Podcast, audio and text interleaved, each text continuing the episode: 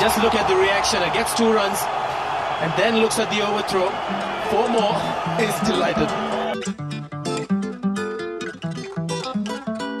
Hello and welcome back again. आप सुन रहे हो ओवरथ्रो क्रिकेट पॉडकास्ट. हम अपने पिछले ही एपिसोड के कंटिन्यूएशन में इस एपिसोड को आगे बरकरार रख रहे हैं और हमारे साथ अभी भी शशांक है. Shashank, thank you once again for coming. Welcome भाई. पिछले एपिसोड में हमने बात करी थी इंडिया वर्सेस वेस्ट इंडीज और इंडिया वर्सेस साउथ अफ्रीका तक की जो जर्नी थी 2 सीरीज की. By the end of that हमारे पास आ गए थे 240 पॉइंट. जो 2 सीरीज के बारे में हम बात करने वाले हैं वो इंडिया वर्सेस बांग्लादेश जो इंडिया में खेली गई थी और दूसरी थी इंडिया वर्सेस न्यूजीलैंड. वही 2 टीम्स जिनके बीच में ये फाइनल होने वाला है. मतलब आप देखेंगे जब हम बात करें तो रियलाइज करेंगे कि एक जगह तो बहुत ज़्यादा अच्छा खेला है हमने और एक जगह काफ़ी डिसअपॉइंटिंग परफॉर्मेंस थी. तो दोनों हम डिस्कस करेंगे बट हम स्टार्ट करते हैं पहले इंडिया वर्सेस बांग्लादेश वाली सीरीज से. और ये सीरीज में जेन्युइनली मैं बोलूँ तो कुछ है नहीं, इसमें कुछ खास हुआ नहीं. बस एक ही हिस्टोरिक चीज़ और जो बहुत बड़ी चीज़ हुई थी वो थी कि ये वही सीरीज है जहाँ पे इंडिया ने अपना पहला पिंक बॉल टेस्ट मैच खेला. डे नाइट कलकत्ता में खेला गया था और उसके बारे में हम बात करेंगे क्योंकि वो काफी इवेंटफुल था. तो पहला मैच जो हुआ वो था इंदौर में. India won that match by an innings and 130 runs. काफी कन्विंसिंगली जीते थे. मयंक अग्रवाल ने अपना साउथ अफ्रीका वाली सीरीज का फॉर्म इसमें भी बरकरार रखा था. इस मैच में 2nd डबल सेंचुरी मारी. He scored 243 runs, जो उनका highest test score है अभी. ये genuinely Bangladesh is not a good test playing nation, although they've improved a lot ODIs में. Test cricket में बहुत अभी भी struggle करते आ रहे हैं. तो बहुत ही बुरी तरीके से इंडिया ने उनको हराया था. और second match जो मैं बता रहा था कि historic था. मैं शशांक आपसे ही पूछता हूँ क्या मेमोरीज है आपके उस मैच की जब लाइव देख रहे थे, क्योंकि ब्रॉडकास्टर्स ने तो काफी ऑलरेडी हाइप अप कर ही दिया था पहले से कि पिंक बॉल वगैरह जो भी कैंपेन्स चल रहे थे. बट पहला दिन भी काफी इवेंटफुल था. बहुत ही ब्रेक के दौरान काफी कुछ हो रहा था. तो आपकी क्या मेमोरीज है इस मैच की जो सेकंड मैच था इस सीरीज का? नहीं, एक्चुअली मैं सीरीज के लिए कोई एक्साइटेड नहीं था, तो मैं था नहीं अगर जनरली बोलूँ तो. लेकिन बस वो एक्साइटमेंट था कि पिंक बॉल देखना चाहता हूँ कि इंडिया में कैसे करता है. उसके बाद थोड़ा इवॉल्व हुआ है. अभी अहमदाबाद टेस्ट भी पिंक बॉल टेस्ट था, धीरे धीरे और होगा. बस पिंक बॉल की एक्साइटमेंट थी और बाकी काफी सारे प्लेयर्स को उन्होंने बुला लिया था जो अपने फास्ट प्लेयर्स है. सचिन, रविंद्र, गांगुली दादा, ये सब अपने आए थे. तो वो सब उन सबको दिखा रहे थे कि एक दूसरे को कुछ ना कुछ दे रहे थे, गिफ्ट कर रहे थे, क्योंकि ये एक तरीके से ओकेजन ही है. कुछ बड़ा अचीवमेंट था क्योंकि पिंक बॉल का इंट्रोडक्शन वो टेस्ट क्रिकेट में अलग था. और ये भी यार एक तरीके से डब्ल्यूटीसी की तरह ही स्टेप है टेस्ट क्रिकेट को इंटरेस्टिंग बनाने के लिए, क्योंकि शाम के वक्त यूजुअली लोग फ्री रहते हैं तो लोग देखना चाहते हैं कि शाम को आगे टेस्ट मैच देख ले. तो ये इसलिए इंट्रोड्यूस किया था टेस्ट मैच. यही चीज़ की एक्साइटमेंट दी बट कुछ ज़्यादा डिफरेंस इसने किया नहीं. अगर मैं बताऊं तो थोड़ी प्रॉब्लम्स करता है क्योंकि ये पिंक बॉलर का कलर भी इंडिया के SG बॉल का कलर था. वो डिबेटेबल हुआ था बाद में कि इंडिया की पिंक बॉल का जो कलर है वो थोड़ा अलग है बाहर की कोकापुरा बॉल से, तो वो इतना विजिबिलिटी उसकी इतनी अच्छी नहीं है. ये सब चीजें आई थी. बस एक्साइटमेंट में उसी चीज के लिए थी. बाकी मालूम था रिजल्ट कुछ मैटर नहीं करेगा इस सीरीज से, क्योंकि इंडिया चांस ही नहीं देने वाला बांग्लादेश को. बांग्लादेश का स्क्वाड स्पेसिफिकली बॉलिंग बात करो तो काफी वीक, बहुत ज्यादा वीक थी. इंडिया के अगर कोई 2 बॉलर भी आप भेज दोगे तो वो 2 बाकी 10 को संभाल लेंगे, मेरा ऐसा मानना था बांग्लादेश के खिलाफ, वो भी इंडियन कंडीशंस में. जैसे आपने बताया जो पिंक बॉल का डिबेट था, मेरे को याद है इस सीरीज में कमेंट्री बॉक्स में हर्षा भोगले और संजय मांजरेकर के बीच में भी झगड़ा हो गया था थोड़ा इसी डिबेट को लेके. और संजय मांजरेकर ने ऐसा बोल दिया था कि मैं क्रिकेटर हूँ, मैं खेला हूँ, तो it would be better I have a little more experience than you, ऐसे करके कुछ बहुत ही बकवास बात बोल दी थी. You need to ask Harsha from for us who played the game get a fair idea about what's happening out there. Pink ball का सच में एक्साइटमेंट सिर्फ पिंक बॉल का था इस सीरीज में, क्योंकि ऐसा कभी नहीं हो सकता है कि ईडन गार्डन्स में इंडिया वर्सेस बांग्लादेश का टेस्ट मैच हो रहा हो और इतने सारे लोग आए हों स्टेडियम में देखने, क्योंकि पहली बार हो रहा था.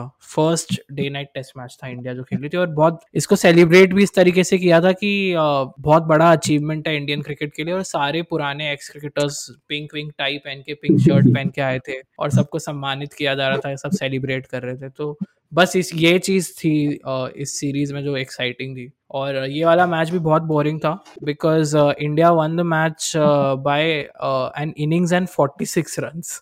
ये वो मैच है जहां विराट कोहली ने अपनी आखिरी सेंचुरी मारी इंटरनेशनल क्रिकेट में। अभी 570 डेज हो गए हैं, 570 दिन। अभी तक हम वेट कर रहे हैं, इंतजार कर रहे हैं कि भाई कब आएगा वो दिन जब अब सेंचुरी मारेंगे। होपफुली फाइनल में मारे वर्ल्ड टेस्ट चैंपियनशिप के। But he scored 136 runs in this match. एक चीज जो मैं शशांक के साथ बात करना चाहता हूँ इस मैच के बारे में, जो बहुत बहुत इंटरेस्टिंग लगी मेरे को, वो ये थी कि इस मैच में 19 विकेट्स लिए हैं इंडियन सीमर्स ने, 20 में से 19 विकेट्स लिए हैं। जो कभी ऐसा नहीं होता है कि स्पिनर्स ने एक भी विकेट नहीं लिया हो, सारे विकेट सीमर्स ने लिया हो इंडियन कंडीशंस में। उमेश यादव, ईशांत शर्मा, मोहम्मद शमी, इन तीनों ने सारे विकेट्स लिए बांग्लादेश के। ईशांत शर्मा ने अकेले ने 9 विकेट लिए।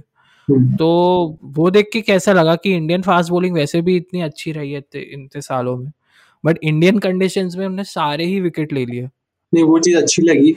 और देखो कंडीशंस भी, अगर जैसे ईडन गार्डन्स की बात हो तो ईडन गार्डन्स एक ग्रीन ट्रैक ही होता है, बहुत ग्रीन नहीं होता लेकिन ग्रीन ट्रैक होता है जो पेसर्स को ही हेल्प करता है स्विंग और सीम में। तो इसलिए कोहली ने शुरुआत से ही फास्ट बॉलर को बैक किया। अगर अपन देखें तो उस सीरीज में स्पिन, उस टेस्ट मैच में स्पेसिफिकली विराट कोहली ने बॉलिंग ही नहीं दी स्पिनर्स को। अश्विन ने 7 ओवर कराए, फिर दूसरी में 5 कराए और जडेजा ने 1 कराया। तो कुल मिला के कुछ 15 ओवर से कम दोनों ने मिलकर कराया दोनों इनिंग में। तो कोई जरूरत पड़ी नहीं रही थी। बांग्लादेश एक तो पहले बैट्समैन बहुत वीक थे, वो इजीली बीट हो रहे थे, और अपने पेसर इतने अच्छे थे। उमेश यादव भी उस दिन चल गए थे। उमेश यादव जिस दिन चलते हैं वो टॉप ऑर्डर को ही हटाते हैं, वो टॉप ऑर्डर को पूरा एकदम कोलैप्स करते हैं। ये चीज उमेश यादव की सबसे अच्छी है। वो शुरुआती की 3-4 विकेट लेते हैं उमेश यादव जिस दिन भी चलते हैं। उमेश यादव ने वो किया था, और दूसरे एंड से ईशांत शर्मा जो दोनों इनिंग में कर ही रहे थे। तो वो चीज अच्छी लगी कि ये पेयर भी अच्छा बन गया। शमी को भी बॉलिंग थोड़ी कम मिली। इंडिया ने ज्यादा कुछ अच्छा नहीं किया, ज्यादा खराब मैं कहूंगा बांग्लादेश ने किया कि बैटिंग उन्होंने बहुत खराब करी और इजी विकेट दिए। हाँ, यही था इस सीरीज में, और कुछ ज्यादा खास नहीं था। सेकेंड सीरीज जिसके बारे में बात करने वाले हैं, ये इंडिया की 4th सीरीज थी वर्ल्ड टेस्ट चैंपियनशिप में, और ये थी न्यूजीलैंड में, न्यूजीलैंड के अगेंस्ट उनके घर में, जहां वो कभी नहीं हारते हैं। बहुत रेयरली होता है कि न्यूजीलैंड अपने घर पे टेस्ट सीरीज हार रहा हो, और वही हुआ। इंडिया को अपनी पहली हार फेस करनी पड़ी वर्ल्ड टेस्ट चैंपियनशिप में। India loss this series by 2-0। New Zealand ने बहुत ही कन्विंसिंगली जीती थी ये सीरीज। टॉर के बारे में आप क्यों नहीं बताते हमको शशांक? ये टॉर काफी एक्साइटिंग था, क्योंकि स्टार्टिंग के लिमिटेड ओवर्स के जो मैचेस हुए थे उसमें इंडिया ने काफी अच्छी परफॉर्मेंस की थी ओडीआईज और टी20s में। तो क्या मेमोरीज हैं उस टूर के? एक्साइटमेंट बहुत थी, क्योंकि देखो अभी उससे पहले अपन 3 ओपोनेंट देखे तो 3 ओपोनेंट अगर टेस्ट क्रिकेट में देखे ज्यादा स्ट्रॉन्ग है नहीं, तो वेस्ट इंडीज, साउथ अफ्रीका और बांग्लादेश। तो एक्साइटमेंट WTC की यही से स्टार्ट हुई थी, क्योंकि इंडिया पहली बार न्यूजीलैंड में टूर भी कर रहा है, क्योंकि अवे कंडीशंस में सबसे डिफिकल्टी ऑटोमेटिकली बढ़ जाती है, और ऊपर से न्यूजीलैंड जैसी टीम को फेस करे जो कि बहुत स्ट्रॉन्ग है टेस्ट क्रिकेट में, बैटिंग बॉलिंग दोनों पर्सपेक्टिव से। तो एक्साइटमेंट वहीं से बिल्ड हो गई थी। और उसके बाद शुरुआती लिमिटेड ओवर्स में टी20 तो बहुत ही अच्छे गए थे, 2 सुपर ओवर हुए थे, रोहित शर्मा ने छक्के मार के जिताए थे। तो वहां थोड़ा बिल्डअप हुआ, ऐसा लगा कि अब आगे तो और अच्छा जीतेंगे, क्योंकि 5-0 हराना कोई आसान बात नहीं है, और न्यूजीलैंड जैसी टीम छोटे ग्राउंड जहाँ पे मैच तुरंत पलट जाता है, 2 ओवर की बात होती है, बड़ा अचीवमेंट कहूंगा मैं इंडियन क्रिकेट के लिए। और कुछ देखो मिडिल ऑर्डर्स में कुछ यंग प्लेयर्स भी थे, सैमसन थे, शेख सैयर भी थे, उस वक्त 1-1.5 साल पुरानी बात है।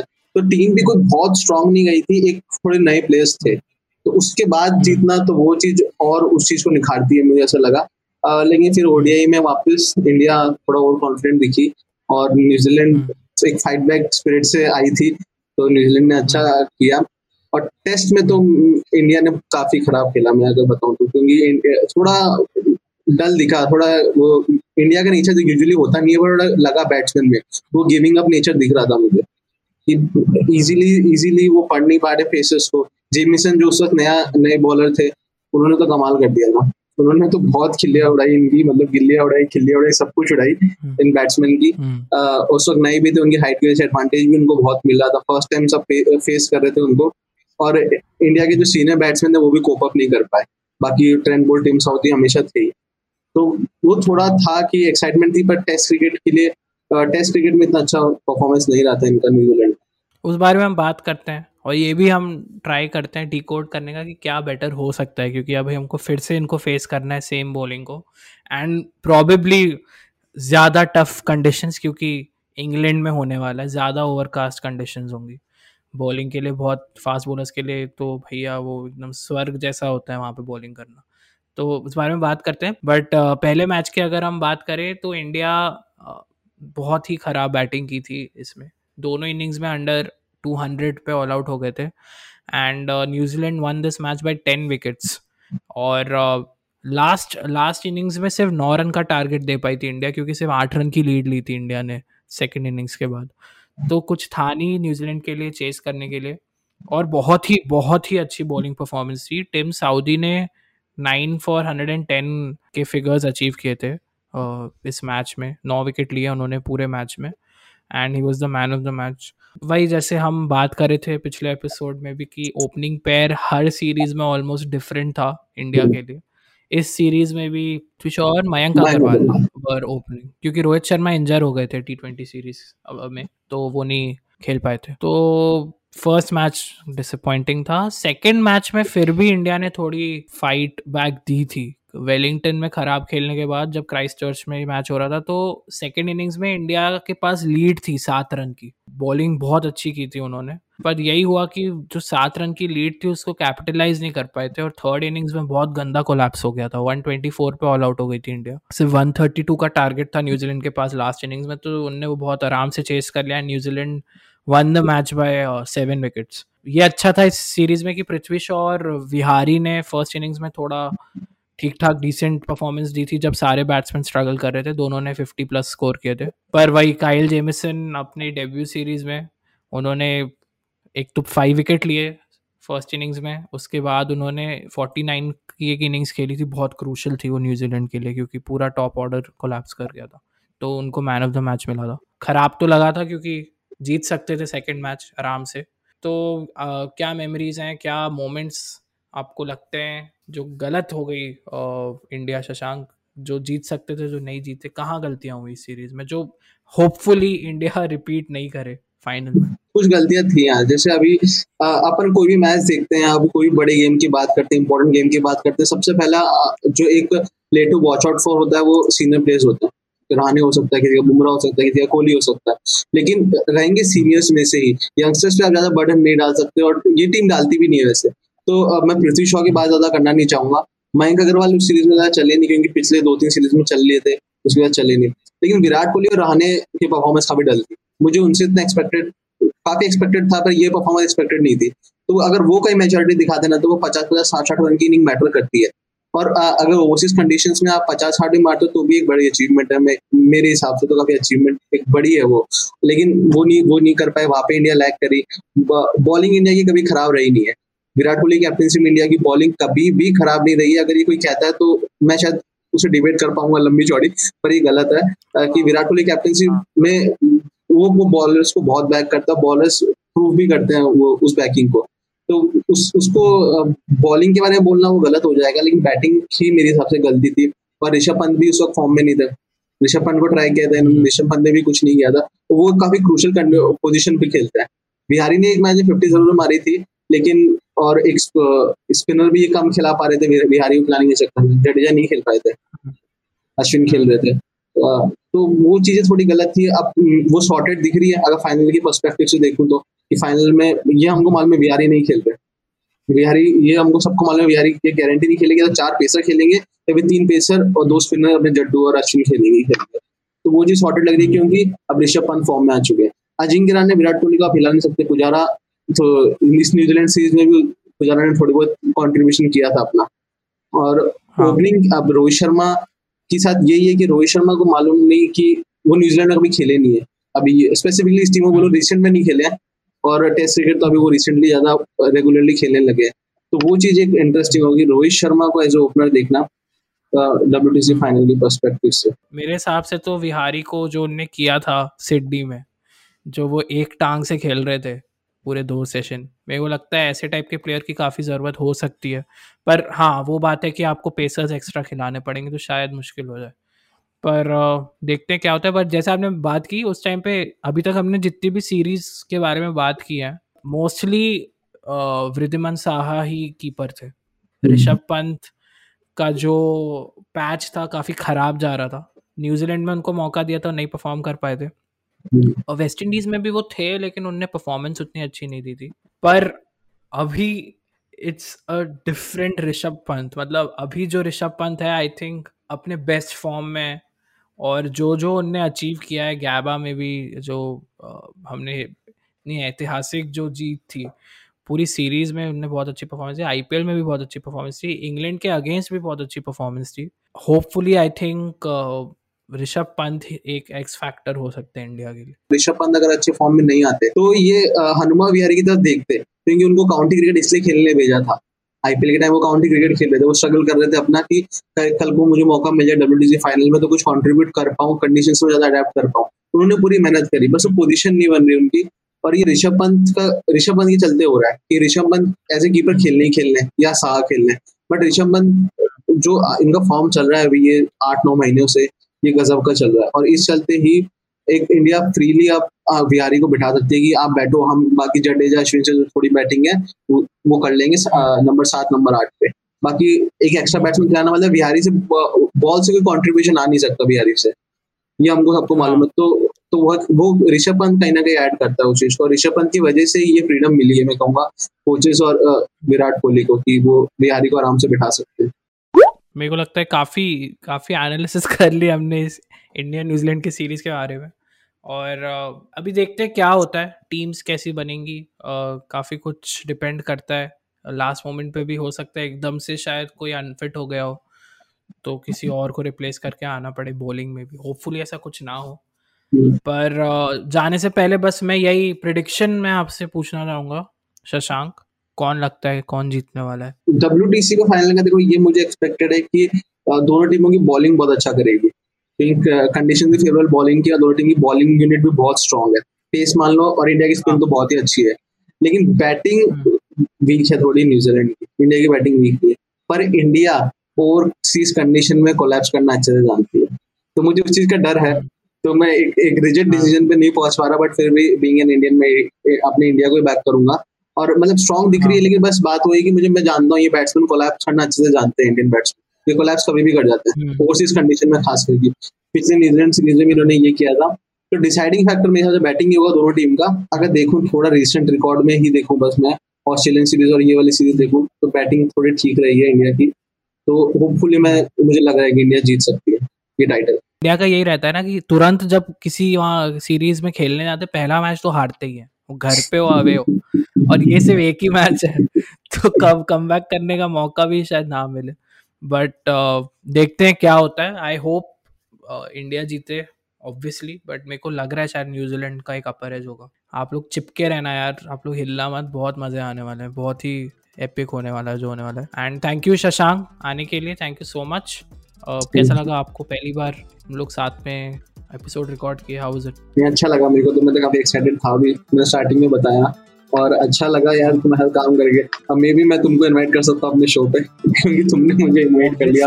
अब अपन वो घर जैसी बात हो गई है अब बिल्कुल बिल्कुल, साथ में बिल्कुल करते रहेंगे कोलैबोरेट. और गाइज अगर आप सुन रहे हैं ऑडियो पे तो आप यूट्यूब पे जाइए, मैं लिंक भी डाल रहा हूँ, आप टॉप एज क्रिकेट को फॉलो करिए. बहुत इंटरेस्टिंग, बहुत ही इंसाइटफुल है जेन्युइनली. और इनको इंस्टाग्राम पे भी फॉलो कर सकते. शशांक आप बताइए हमारे लिसनर्स को अपने चैनल के बारे में. यूजुअली मैंने देखा है कि इंडियन क्रिकेट सब फॉलो करना चाहते हैं, बट बहुत सारे लोग हिंदी में करना चाहते हैं. तो हिंदी में मैं देखा था कि प्लेटफॉर्म कोई प्रॉपर है नहीं, इस चलते मैंने हिंदी में स्टार्ट किया. और हिंदी में मैं बीइंग ए फैन मैं अपना ओपिनियन बताता हूँ, और मेरी जो क्या प्रेडिक्शन लगती है, थोड़ा स्टैट्स वैट्स देख लेता हूँ ताकि थोड़ा एक पॉइंट बन जाए मेरी बात का. तो उस चलते मैं अपनी वीडियोस बनाता हूँ वैसे. और मैं देखता था कि हिंदी में जो भी वीडियोस बनाते थे वो सारी फेक बनाते थे, ऐसे झूठ मूठ की कुछ भी कहानी बना देते थे कि मुंबई इंडियंस की जर्सी चेंज हो गई आज, मुंबई इंडियंस का ये प्लेयर इंजर्ड हो गया, ये रिप्लेसमेंट भी आ गया, ऐसी ऐसी कहानियां बनती थी यूट्यूब पे. तो मैं सोचा कुछ नया ट्राई किया जाए, और मैंने इस चलते ये टॉप एज क्रिकेट स्टार्ट किया था मेरे फ्रेंड के साथ. इंस्टाग्राम पे भी है हम लोग, इंस्टाग्राम पे मैं नॉर्मल एक क्रिकेट रिलेटेड कुछ ना कुछ डालता रहता हूँ पोस्ट, जो एक वो रहती है इंसाइटफुल रहती है. तो थोड़े बहुत इंगेज करने के लिए मैं फैंस को इंस्टाग्राम पे भी एक्टिव हूँ, और यूट्यूब पे मैं वीडियोस बनाता ही हूँ. डब्ल्यूटीसी के टाइम में मैं शायद फाइनल 5 दिन कवर करूँगा मैं. So thank you so much Shashank for joining in, and thank you so much everyone who's been listening to the episode. And you can follow us on Instagram at overthrow_cricket and YouTube पे भी subscribe कर सकते हैं आप हमको हमारे channel पे, and hopefully India जीत जाए वर्ल्ड टेस्ट चैम्पियनशिप और फिर हम लोग सब लोग साथ में सेलिब्रेट करें रिकॉर्ड करते हुए। सो टेक केयर, घर पे रहिए, सेफ रहिए, वैक्सीन लगा लो, and take care, good night, bye.